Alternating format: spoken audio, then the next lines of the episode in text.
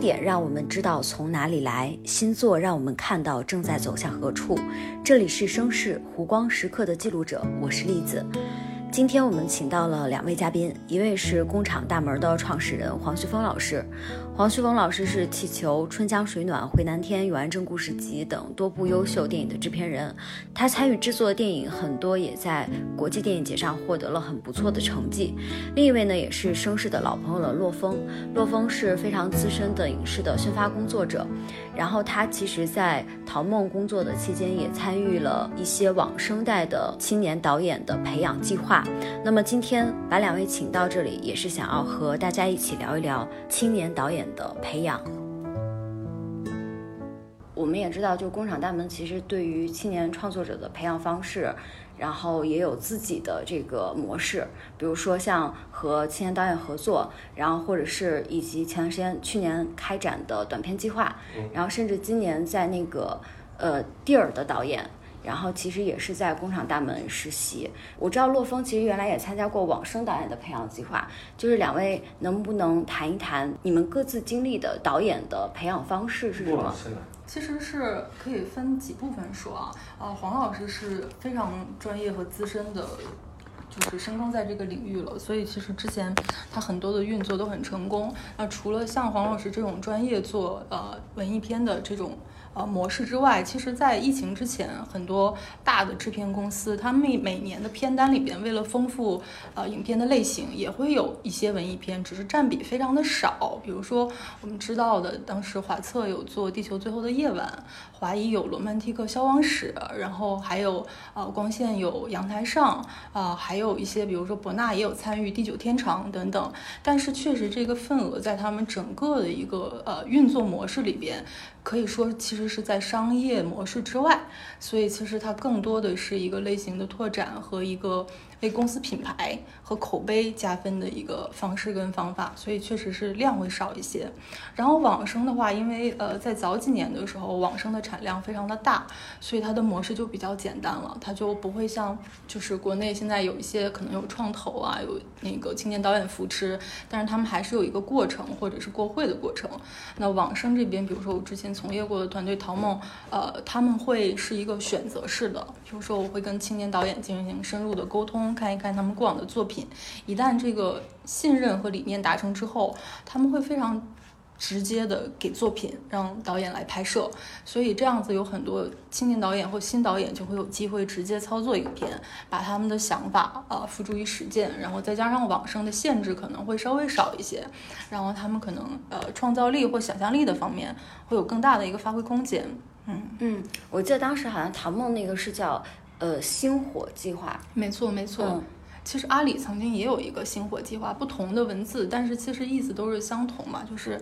很像那个王家卫导演说的，就是 有人就有灯，然后点一盏灯，有个有个人这样的状态，就是还是对于人才的一个培养，然后这种创作力的一个延续。当时网生的这个领域里边有进行新人导演扶持的，其实就是陶梦，然后他们专门为此也建立了一个新的公司，然后他们当时想的是这些导演可以从没有做过网生的内容到。可以非常好的产出网生的内容，到将来甚至可以拍院线或者是更多类型的作品。然后他们也是希望有一个呃成熟的运转模式，可以培养，可以产出，甚至可以做更多的东西。嗯嗯。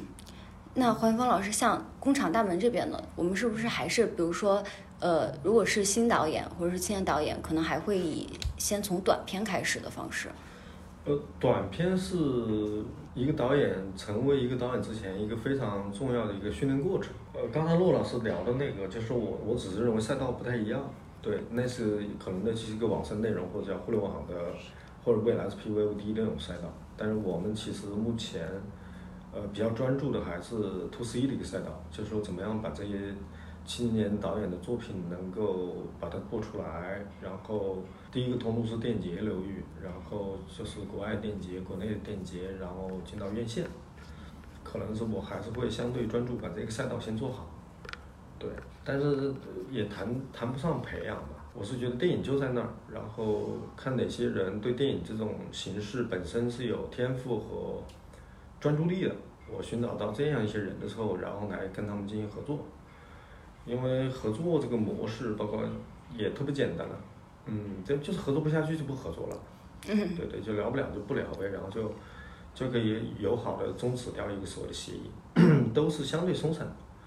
嗯，就跟他们的合作都是相对松散的，觉得你有一个项目，然后我们觉得这个项目是值得被拍出来的，然后它是有价值的，然后它是有趣的，然后我们就会做，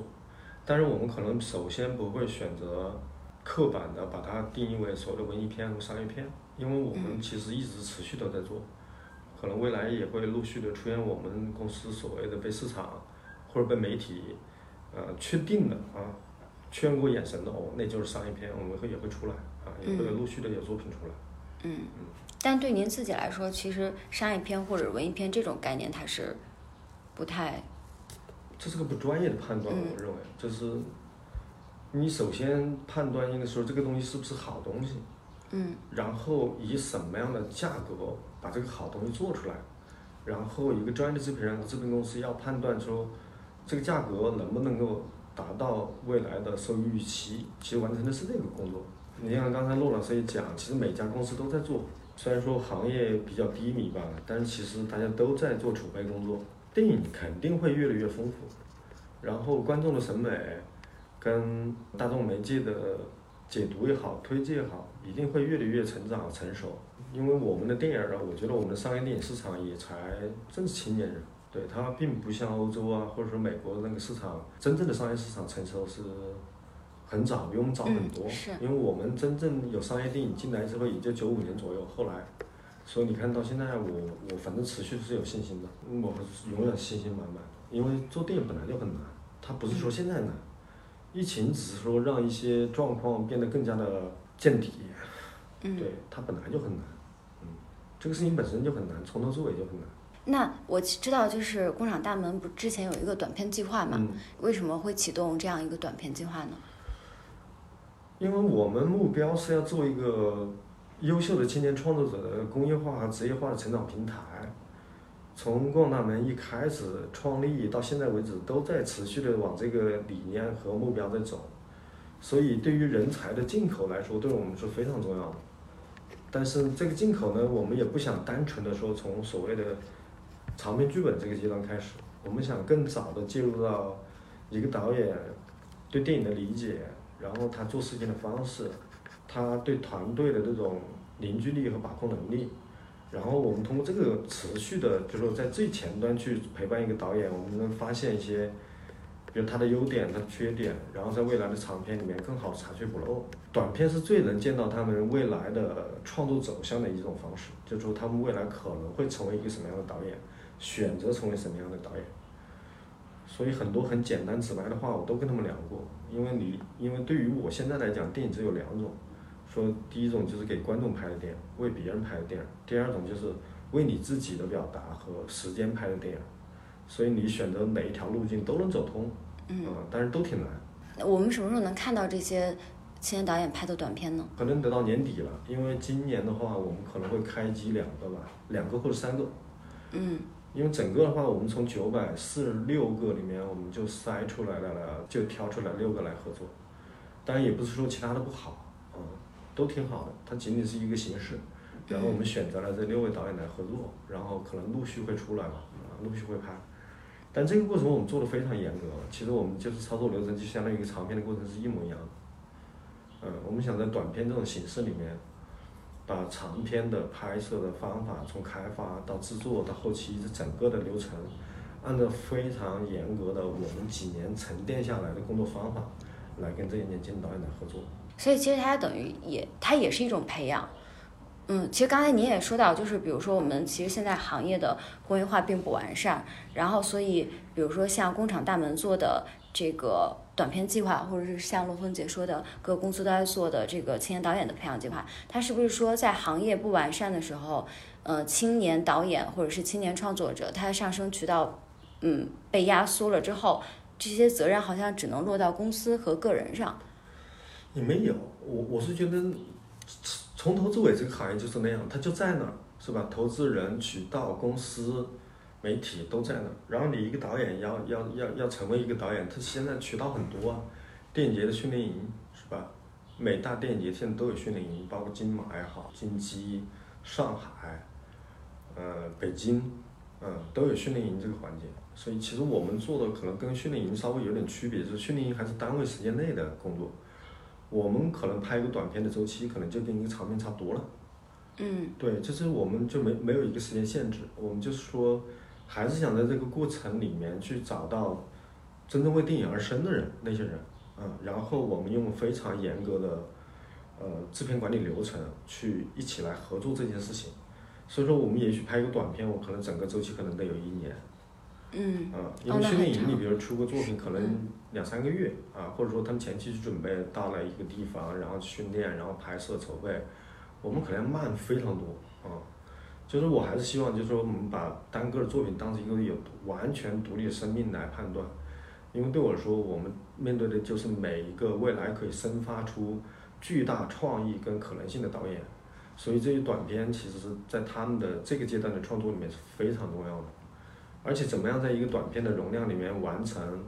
导演的工作跟一个独立成熟的作品，这个是我们要去在努力完成的，而不是说我们可能拍完的时候是一个相对不成熟的作品，一悬作业，不是，我们就是当成一个非常独立的、完整的作品来来看待这件事情的，对，嗯是这么去做的。嗯，明白。嗯陆峰姐会不会觉得，就是其实这个培养模式和往生代的培养模式是非常不同的？我听完之后，我会想啊，就是因为最近也是看，因为要准备这一期聊天嘛，然后看了一些很多导演们的一些感触，他们还是觉得其实缺少的是商业模式和一些渠道。然后当然，呃，黄老师这边其实呃，我听下来是觉得是很难得的，他是为他想的是另外一种内容，我怎么培养这些真正有才华的人，然后让他们给他们时间，让他们去做自己真正想做的事。对，然后我反倒是我听到的声音更多的是说，如何把这个商业模式建起来，然后如何让他们有更多的渠道。但是感觉最近听到的好消息还是比较多的，就是因为这次戛纳陈建营导演的《海边升起一座悬崖》，其实也是拿了短片的金棕榈，然后包括黄学峰老师合作的李嘉禾导演的《蒂尔》，应该是拿了戛纳基石的二等奖。对，嗯，然后还有好像是黄树立导演的《当我望向你的时候》，也拿了戛纳库尔的棕榈奖，就是等等一系列的消息，好像是让我们在这个就是不太景气的时候，觉得 青年导演们的那个创作力和他们那个心里的那个火苗好像没有熄灭，所以感觉还是好消息多一些。嗯嗯短片这个阶段呢，相对来说是没有商业模式的，而且我们的态度也是不需要它有商业模式，就你嗯越纯粹越好。就是说你喜欢什么，为什么喜欢它，然后我们决定这件事情之后，你就把它拍成一个独立的、成熟的短片作品，然后去面对整个的电影节也好，或者未来的观众，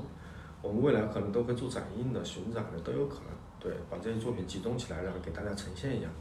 等它都拍完了、成熟了之后，我们肯定会做这种工作啊。其实当时蒂尔在行业内有特别大的反响，就是大家都非常兴奋，五千块钱，然后拍了一个短片，然后入围了戛纳，然后大家都会觉得是就被打了一剂强心针的那种感受。然后我觉得这可能也是因为大家，呃，长久的在资本的这种这种控制当中，很期待看到一个非常原生态的，然后非常非常有初心的或者野心的这样的这样的行为。嗯，虽然我们现在还没有看到这部作品，嗯，嗯很期待。嗯嗯，对。但是您比如说像像蒂尔或者是其他的这种短片，他们可能去电影节是一个我们已知的出路。然后那如果从电影节，比如说回到国内，他是不是现在如果要去面向观众的时候，是是不是这个渠道还是比较少的？嗯，我们可能会选择两种渠道嘛，比如我们自己做自己做展映，比如要到时候邀请大家来看那种媒体场呀、自己内部场啊，或者纯是为了就是给大家呈现作作品的样态。未来我们也可能会跟互联网网站来合作，包括像抖音啊、快手这种都有可能，包括传统的视频网站，然后把它集结，然后集中的呈现，都是有可能的。嗯，我看青松好像是在和 B 站合作一个展映，嗯对，你看 First 的去年的训练营就今天又昨天昨天上的爱奇艺嘛，其实是不是，比如说像这两年视频平台起来之后，反而这个短片的出路更多了？它我严格来说，我觉得还是没有出路的，就是它不需要出路。他就是一个导演在成长的阶段，他需要一个团队或者资金来帮助他，啊，这是一个观念。包括说到五千块钱那个事儿，其实我我跟我合作的导演就一直跟他们说，我说电影拍电影不需要花钱，我说你们真的一定要建尝试去建立这个意识，拍电影是不需要花钱的。我这个说不不花钱，就是不要需要花那么多钱，啊，因为你数码技术的诞生，其实让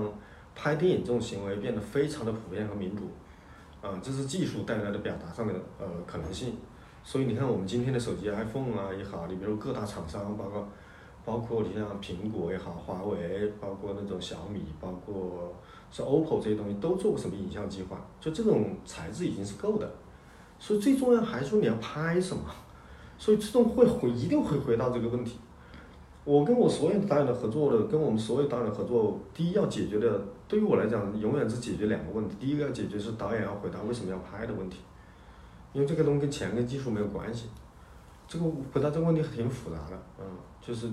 这里面可能聊完了之后，我会知道他可能想成为一个什么样的导演，在目前他对电影的理解是怎么样的。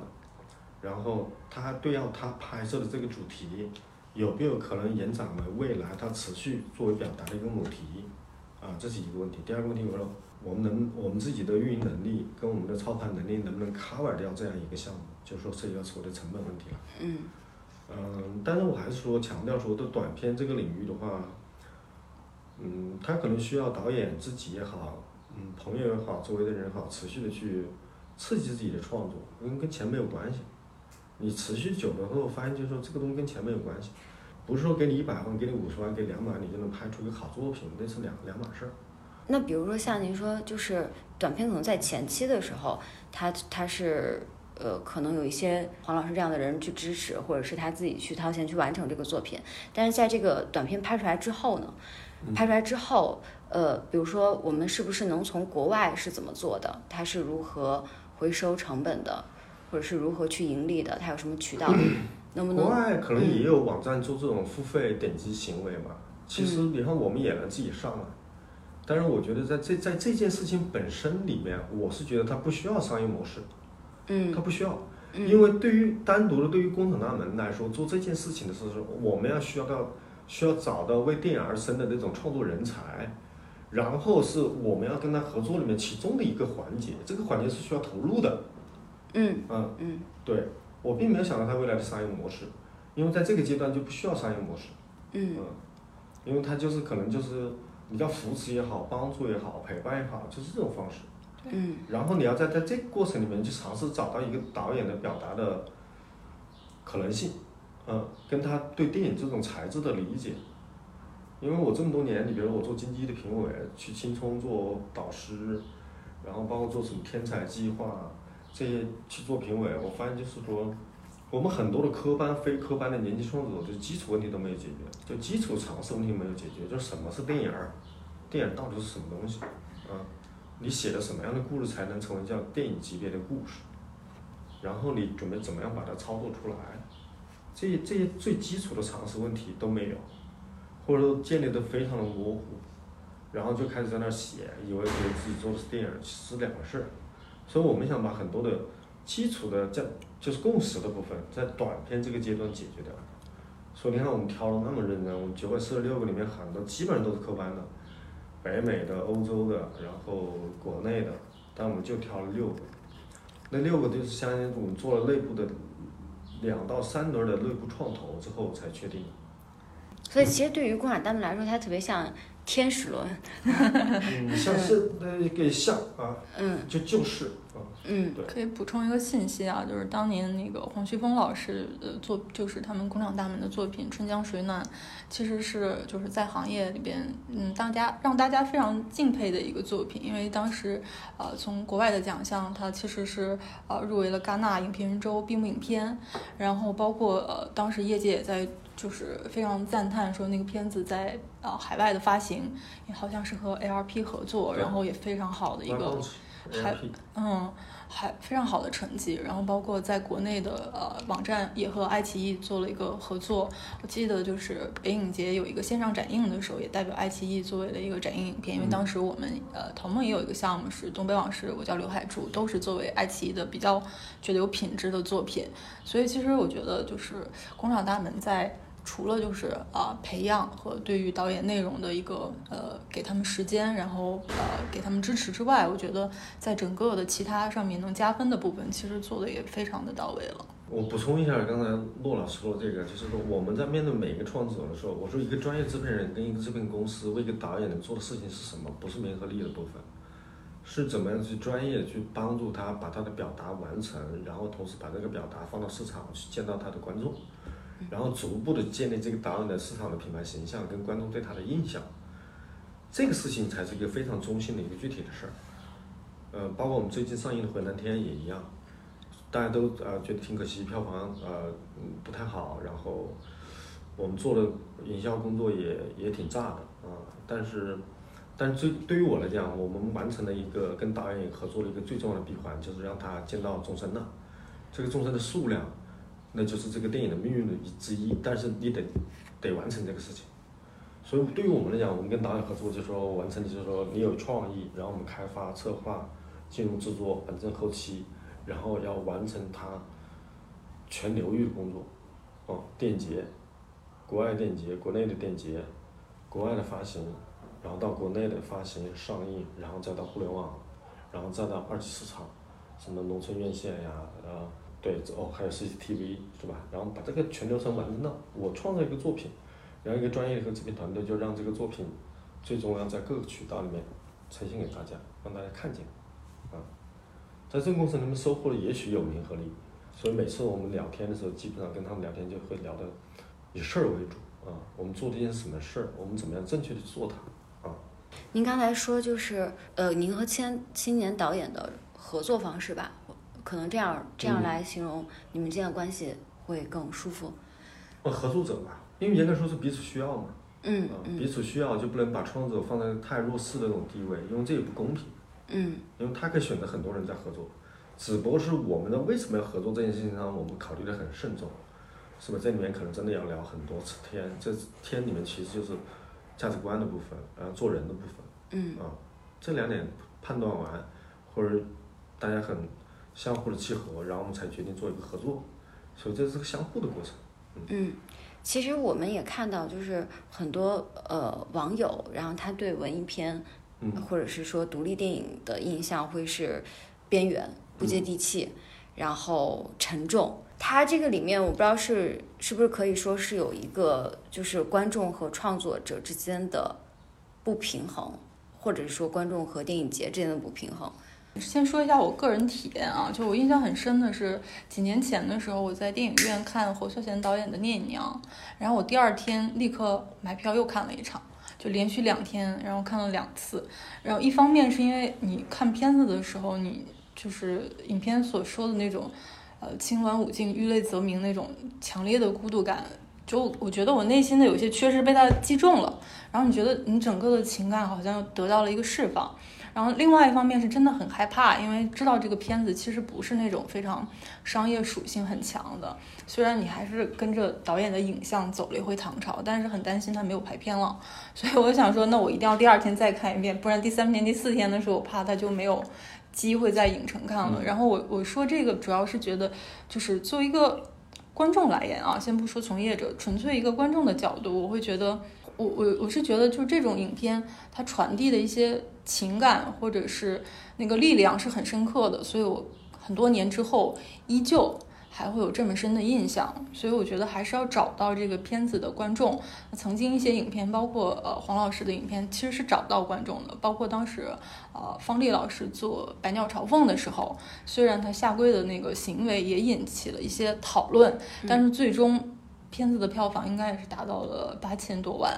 然后包括呃卢清义导演的《四个春天》，它是一个纪录片，但是票房也超过了一千万。包括有一些好的影片，像《春潮》啊，这个也是，呃，在营销的时候，它放了一个镜头，就是就是郝蕾的手直接捂着那个仙人球的时候那种刺痛的感觉。所以我是觉得通过一些形式，不管是营销也好，话题也好，电影节也好，方方面面的形式，总有一些曝光的渠道能够找到这些影片的观众。而一旦真的是找到了契合的观众，我们其实也能从过豆瓣儿一些平台看到反馈还是不错的。所以我是觉得，就像黄老师说的，好的作品是本身嘛，那它就会有它，啊。需要这个力量的人，也会为他呃打一个非常好的口碑分的人。对，其实我记得之前我们在聊那个电影的宣发的时候，也聊到过那个《地球最后的夜晚》。嗯嗯，然后《地球最后的夜晚》其实可能可能它的宣发方式是没有找到它的观众，它本身的它自己的受众吧。然后，但是当然他找了观众，我不知道是不是可以这么说，不知道。黄老师感觉感觉有话想说。没有，就是我我觉得地球也好，包括骆老师刚刚举的那些例子都是非常成功的例子，都特别好。当一个电影你失去它所有的标签之后，它就是一个故事，就是一个影像载体的时候，呃，甚至说我们说的所谓的装一点文本，呃，装一点一个一个影像文本，你呈现给大家，它可能就会得到什么样的命运。营销的工作是功不可没的，因为它是做了一个翻译工作。但这个事儿，我因为我是制片人，所以我永远会说一些相对我理解的比较本质的问题，就是说，作者表达部分的东西为什么难以让人接受的原因，就是因为别人老问我说啊，你怎么判断文艺片啊？我说我对我说非常简单，文艺片和商业片在我这界定非常简单，就是说，有一个创作者，他要传递的是他非常独特的对这个世界理解的个人经验、个体经验，疼痛、爱、恨，是吧？这种绝对是个人的。所以，他文艺片在在在做营销也好，他面对市场，他在寻找是是同类，他找的是那些相对敏感一点，呃，然后嗯，或者说思考比较多的同类。所以商业片什么呢？商业片我跟导演们聊，他说：“峰哥，什么叫商业片？”我说：“这样，你写的主题跟你的人物要处理的问题是以一个人为单位都能理解的，迅速。比如说爱情、谈恋爱，比如说结婚，比如说屌丝逆袭。”是吧？每个人要成长，比如说犯罪、悬疑、恐怖，是吧？这都都是被大众绝大多数人在面对一个故事材质的时候，他需要的那种感官体验。再另外一个呢，就审美是个经验。你包括我们所偏爱的那些大师，你搁在电影院里面都卖不动。但是我从来不批评观众，我觉得我永远会重复小春生介老师说那句话，就是他说观众一点都不傻，为什么呢？观众都很聪明，就是因为我们每个人都在努力的活着。当我们真诚的呈现出一个故事文本给到观众的时候，就一定会寻找到他的同类。只不过是我很清楚啊，我其实是非常清楚我的哪一个产品会寻找到多少同类的。比如有的是几十万，有的是几百万。但是这个东西，这个经验是需要说，包括我们做我们这么聊天儿，去跟市场逐步的是释放或者解读。我分析我们中国的观众来说，就是都挺好的，嗯，因为大家都很忙，都很忙，所以大部分人，绝大部分的观众去到电影院里是需要去获得轻松的体验的。我不需要你再跟我讲爱这么难，生活这么不容易，我想看点假东西，就是那种让我开心的。所以其实我说我们是非常清楚我们自己在干什么的一帮人，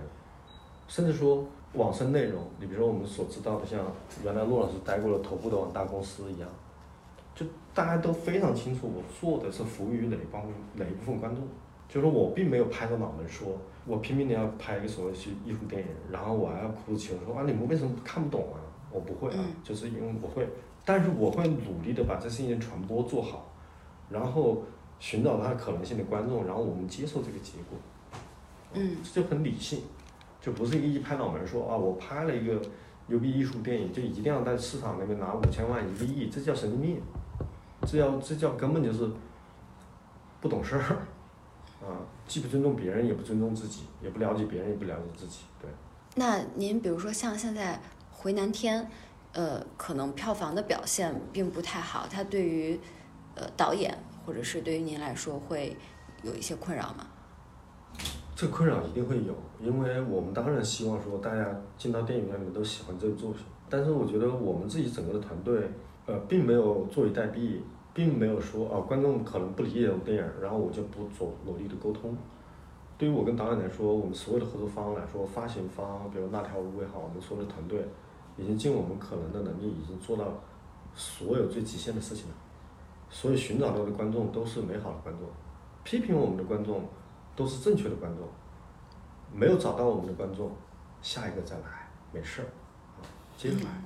啊，嗯，心态很好，嗯。很平衡，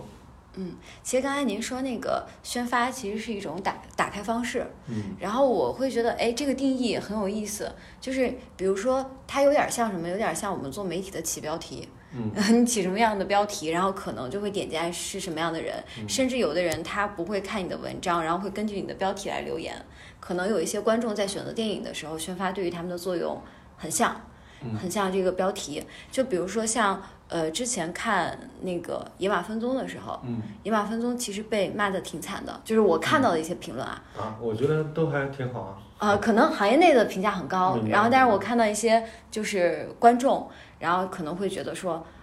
你怎么能这样浪费青春？就是他开始指责这个这个人物的决定或者他行为是否正确，明白，嗯，他有一个道德的评判标准去评判他。然后，因为我也看到，就是看到一些，当然我可能看到只是一小部分啊，就是野马在宣发的时候可能会往爱情的方向去嗯。做这个，但是我也在想一个问题，因为我我也不是做宣发的，只是一个小的想法，就是我会觉得，如果说，比如说野马分鬃当时如果以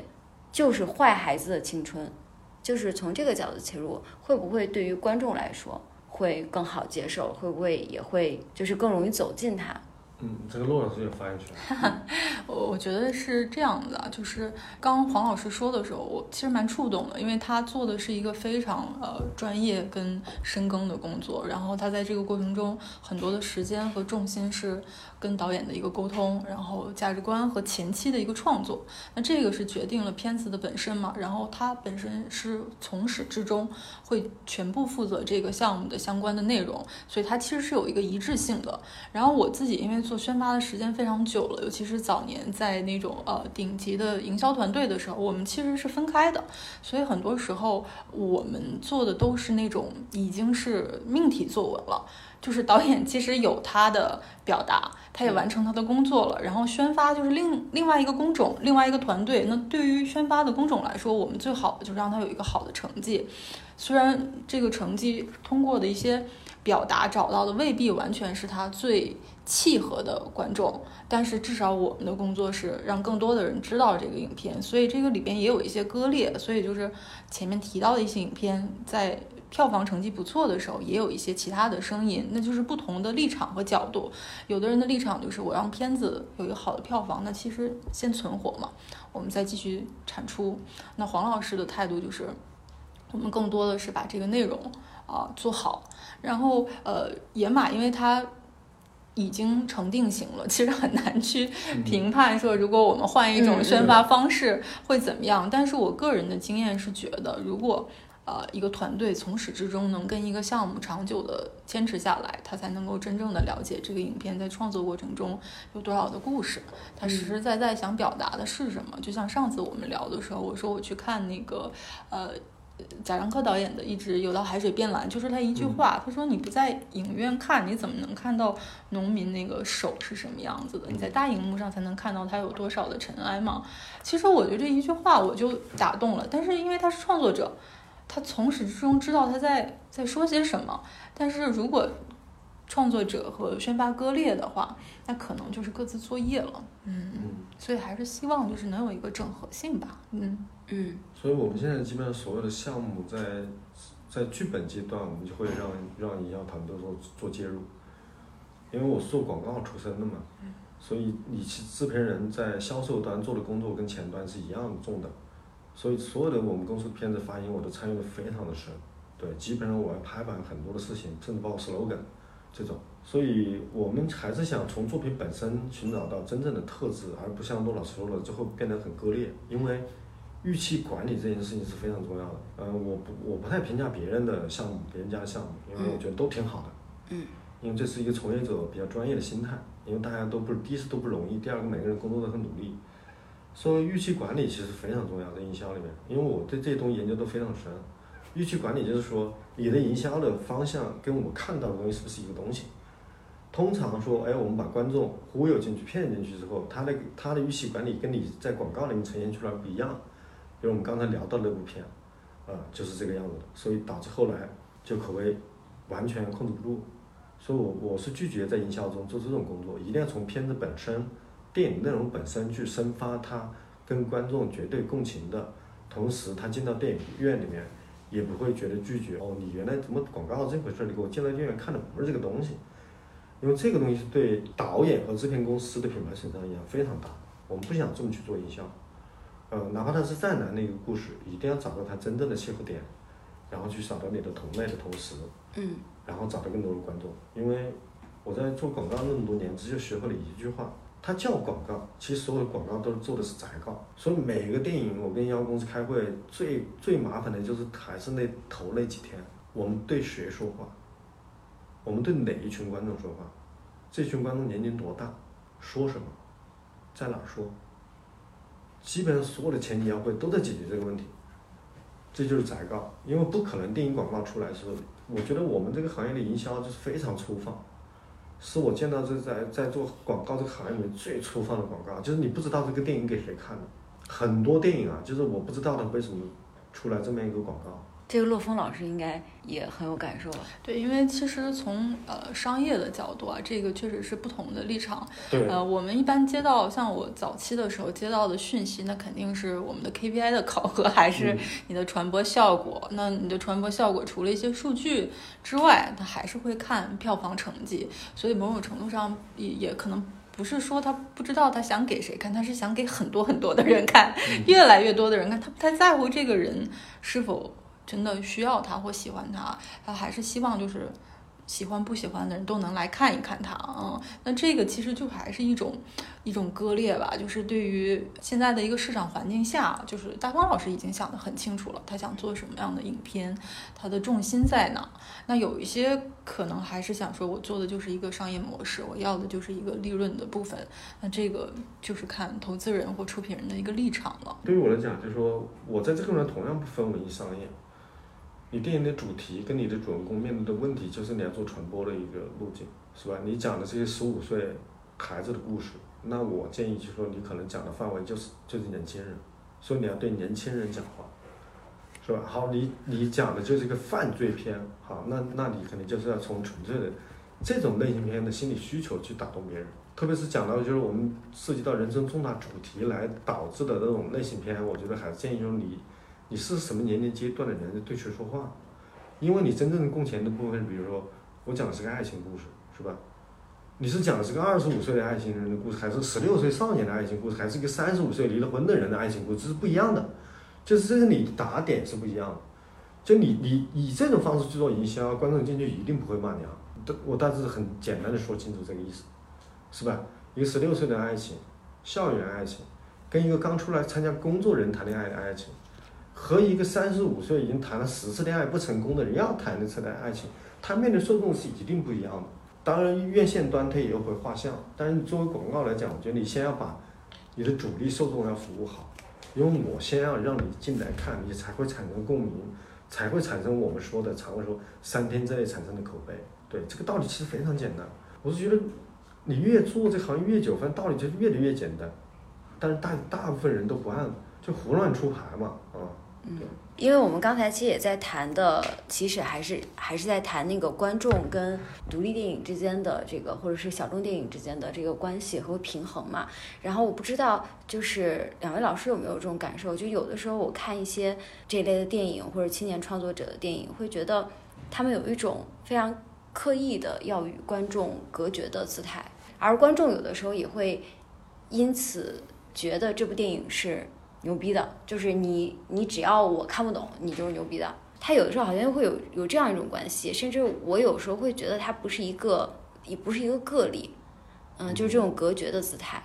这个隔绝的姿态，我还是这么讲的，就是所谓的作者电影，或者说我们标定为作者电影、作者表达的电影，因为他讲的是非常纯粹的个体经验。我举个例子啊，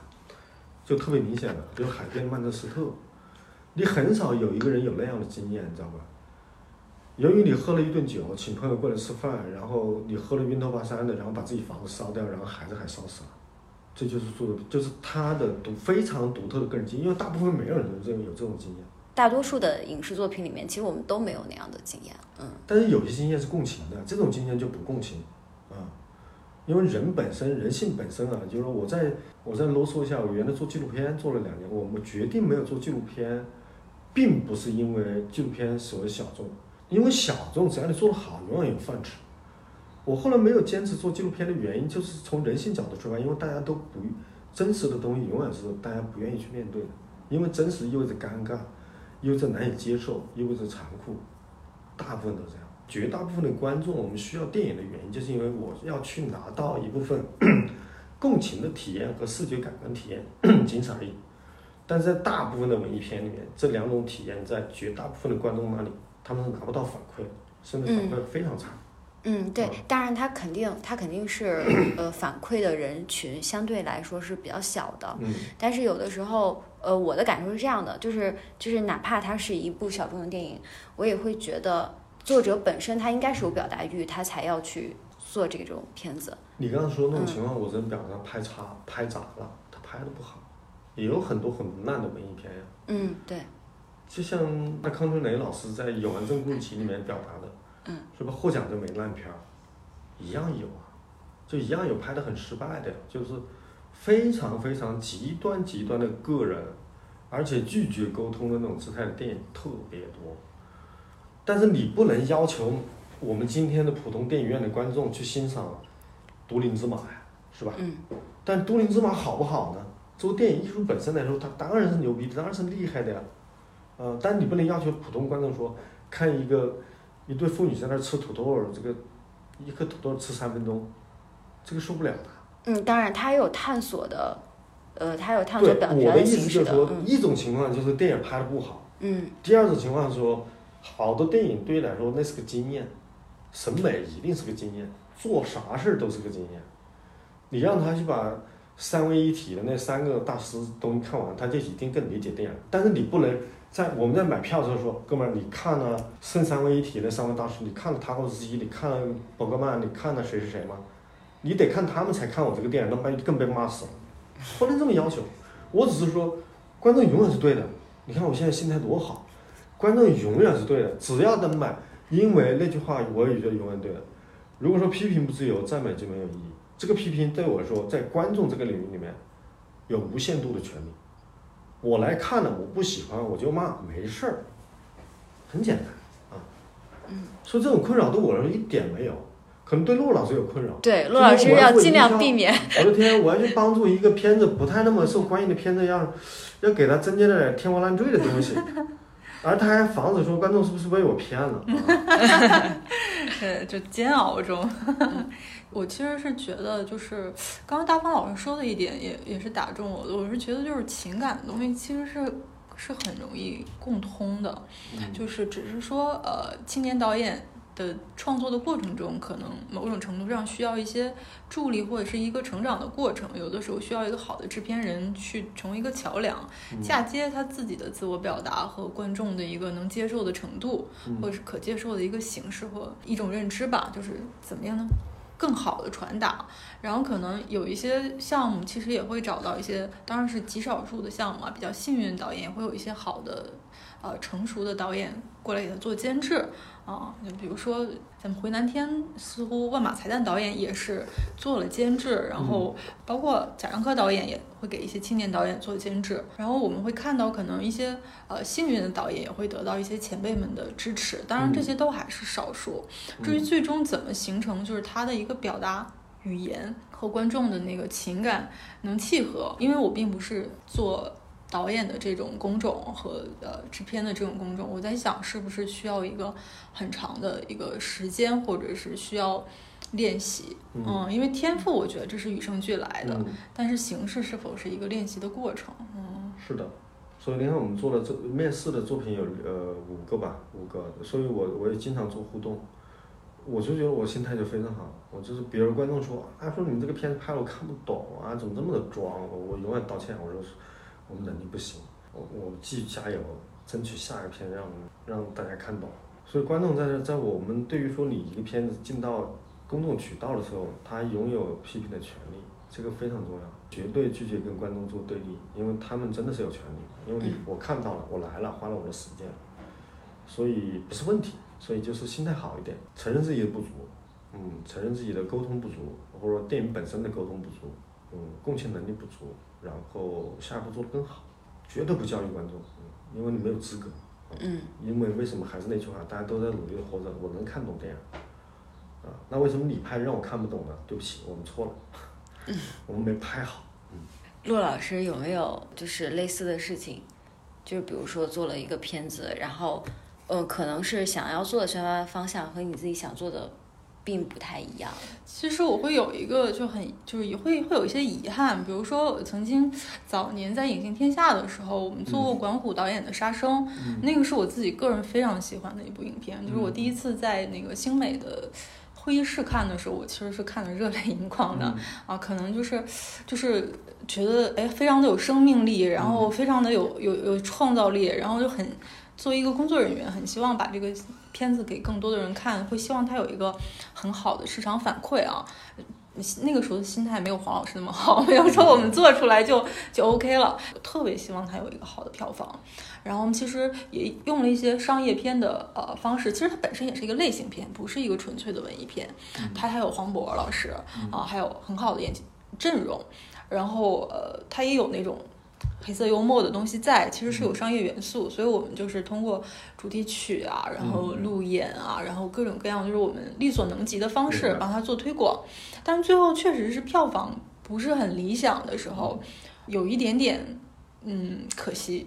就这个至今还记得。嗯，但是后来看到，其实他的口碑还是很好的，就说明那个情感啊，或者是导演想传达的，大家是能。接收到的，但是可能就是，嗯，对于它的一个市场定位，或者是整个就是，就像黄老师之前说的，你在前期的时候，关于它的定位，然后市场预期和整个成本和操操作的时候，中间会有一些偏差，所以可能票房的部分不如预期。但是我还是很高兴，很多人喜欢它。呃，如果我没记错的话，就是《肖申克》不是现在的豆瓣 Top One 嘛？是。但是它好像是当时上映的时候也是，呃，非常惨淡。是的，是的，对。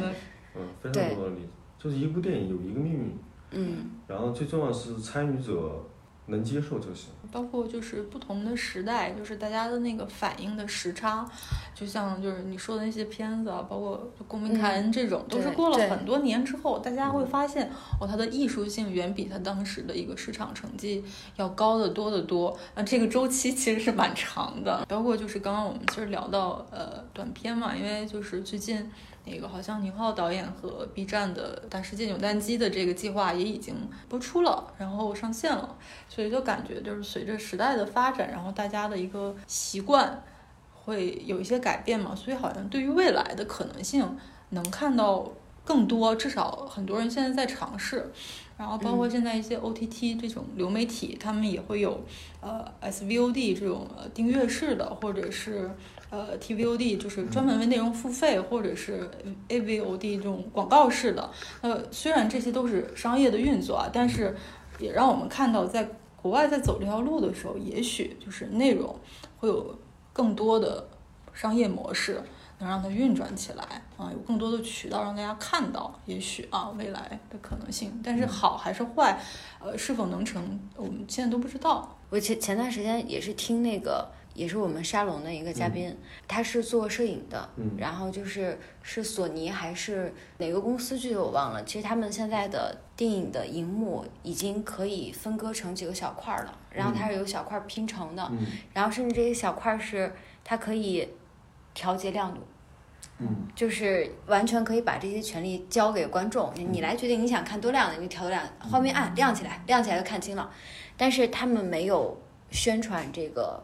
技术。明白，嗯，他们也没有开放这个权利，明白，嗯，因为他们觉得是要尊重电影的，他们很怕他们的决定会伤害这个生态，是的，是的，嗯，对，因为在这个前行的过程中，就是很多的不确定因素都会产生，包括每一个电影有他自己最初的时候的那种设想，就好像诺兰导演始终就还是坚持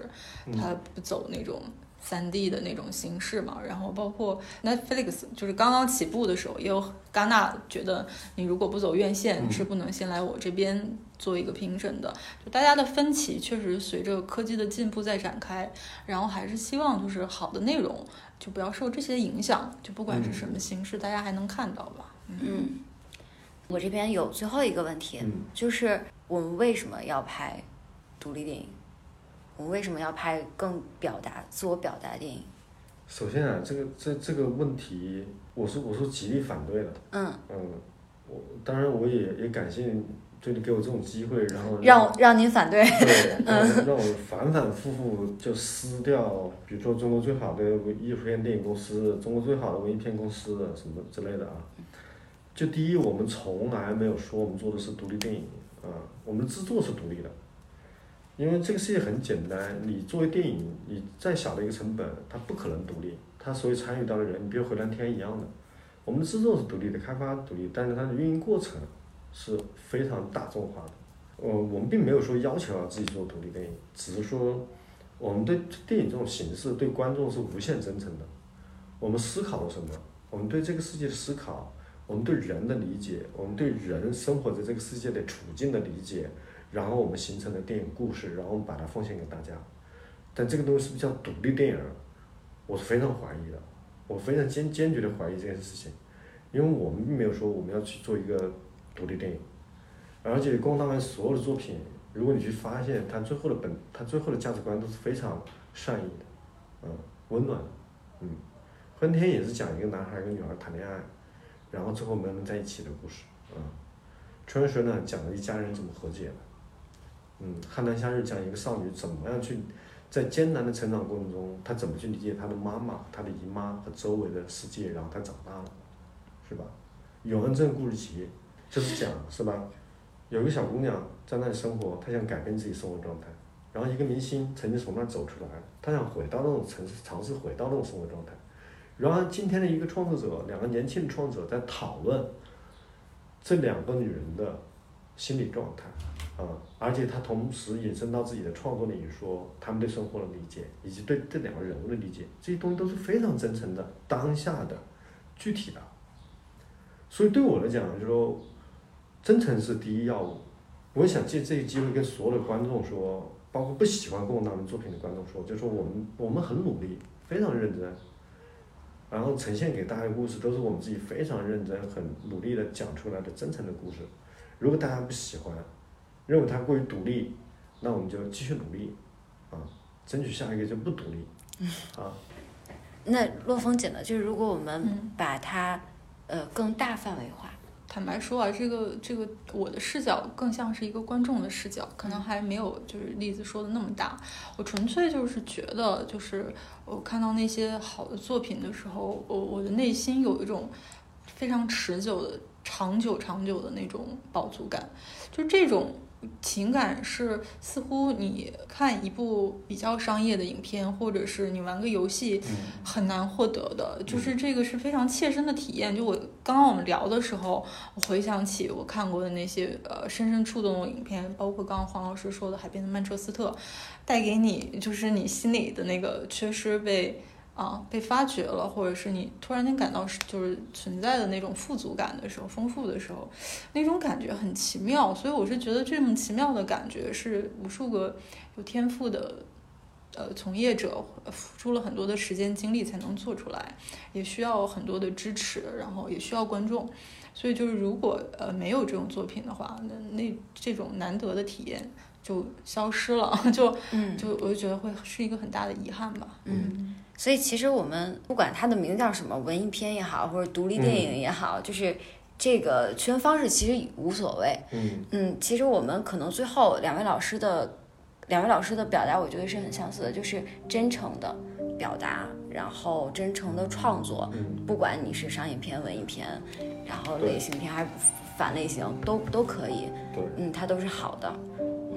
我们需要的是真诚的表达。因为我为什么去电影院？因为我们可能最终去获得了一段完全不一样的审美体验，或者是情绪感受，这就是我标定的所谓的文艺片和商业片，它都是成立的。嗯，不重要啊，最重要说，认真做，认真发，然后跟观众好好聊天，好好说话。嗯好的，那我们这期节目就到这里结束了，谢谢黄旭峰老师，谢谢陆峰姐，谢谢大家，谢谢大家，拜拜。拜拜